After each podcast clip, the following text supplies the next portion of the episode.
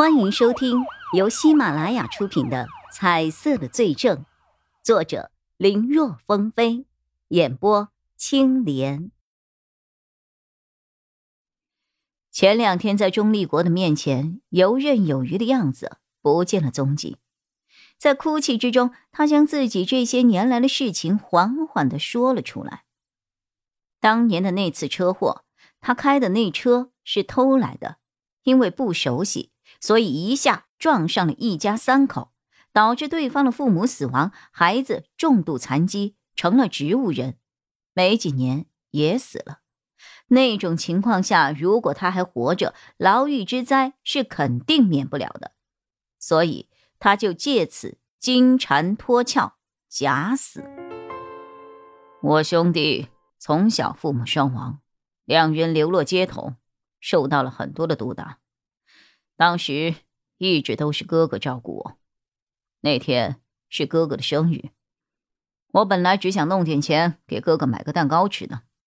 我看那辆车的钥匙在车上，就想着如果能够开走，把车给卖了的话，别说蛋糕了，还能够买很多很多的东西。哈，结果这个念头就引发了后面的事情。等我醒来的时候。我发现自己正躺在病床上，我哥在身边。他告诉我，说我全身烧伤，面积达到了百分之六十，脸部也直接毁容了。要不是有人救了我，我早就死了什么的。我当时不知道他说的那个救我的人是谁，也不知道自己在什么地方。我只知道，后来的一段日子里，我和我哥。终于能够吃上饱饭，还不用被人欺负了。等我稍微好了一些的时候，我哥又告诉我，说可以给我做手术恢复容貌。听说能够恢复容貌，我很高兴。毕竟我还那么年轻啊。后来手术过后，解开绷带，我发现自己的确恢复了容貌。而且，变得和哥哥更像了。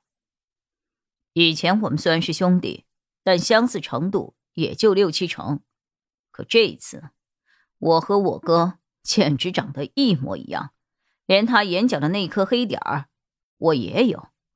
说是一个模子里刻出来的，也不为过。那段日子里，是我人生最快乐的时候，有好吃的。有电视看，有游戏玩，关键和我哥能够一直在一起，还不用担心被人欺负。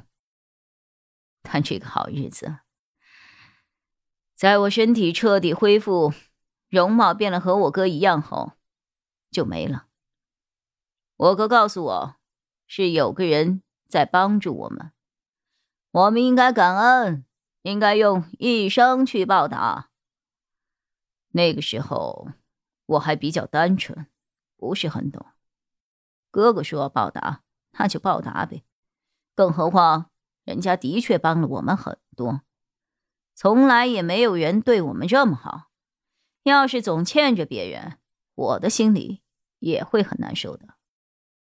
再后来，我也不知道怎么回事儿，自己就变成了一个杀手了。在法律上，我已经是一个死人了。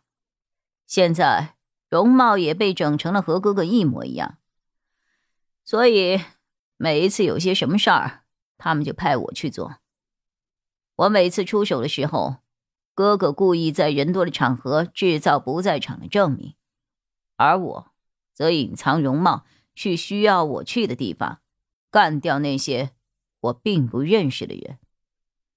即使是被人发现了，我也不用担心，毕竟哥哥在前面打掩护呢。唉，因为我不能出现在明面上，所以我只能够四处躲藏。最后，哥哥为了保险，直接让我住进了云霄之巅的地下室里。他说那里的人多，环境嘈杂，最适合隐藏。可是。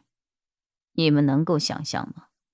我一个大活人，住在那种地方。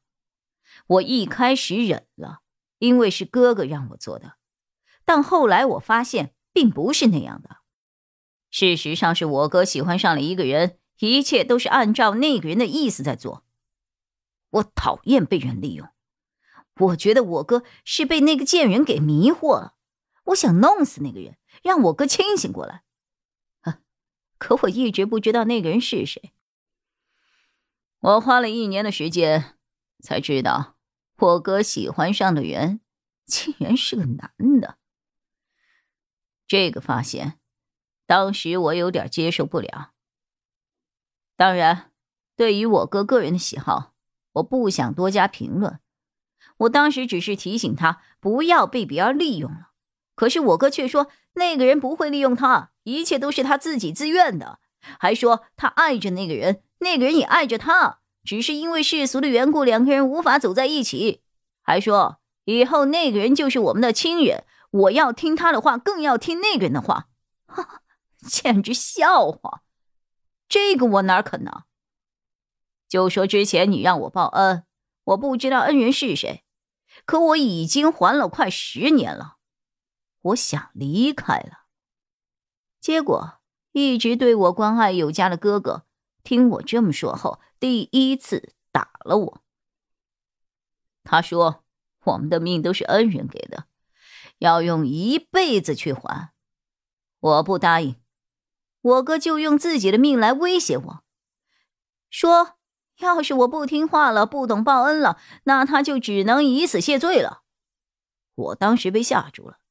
只能答应，可我不甘心啊！我觉得是我哥魔障了，他脑子有病啊！我一定要弄清楚那个所谓的恩人到底是何方神圣。可是我哥对那个人的身份闭口不提，张口闭口只是用恩人来代称。我也只是从声音和身形上知道是一个男的，具体长什么样子，我从来没有见过。但时间久了，我发现了一些事情。我从被我杀掉的人里面找到了一些蛛丝马迹。最后，我觉得好好人极有可能就是我哥口中的恩人，因为让我去杀死那些人后，最大的获利者就是他。本集播讲完毕，感谢收听。更多精彩内容，请在喜马拉雅搜索。青莲嘚不嘚。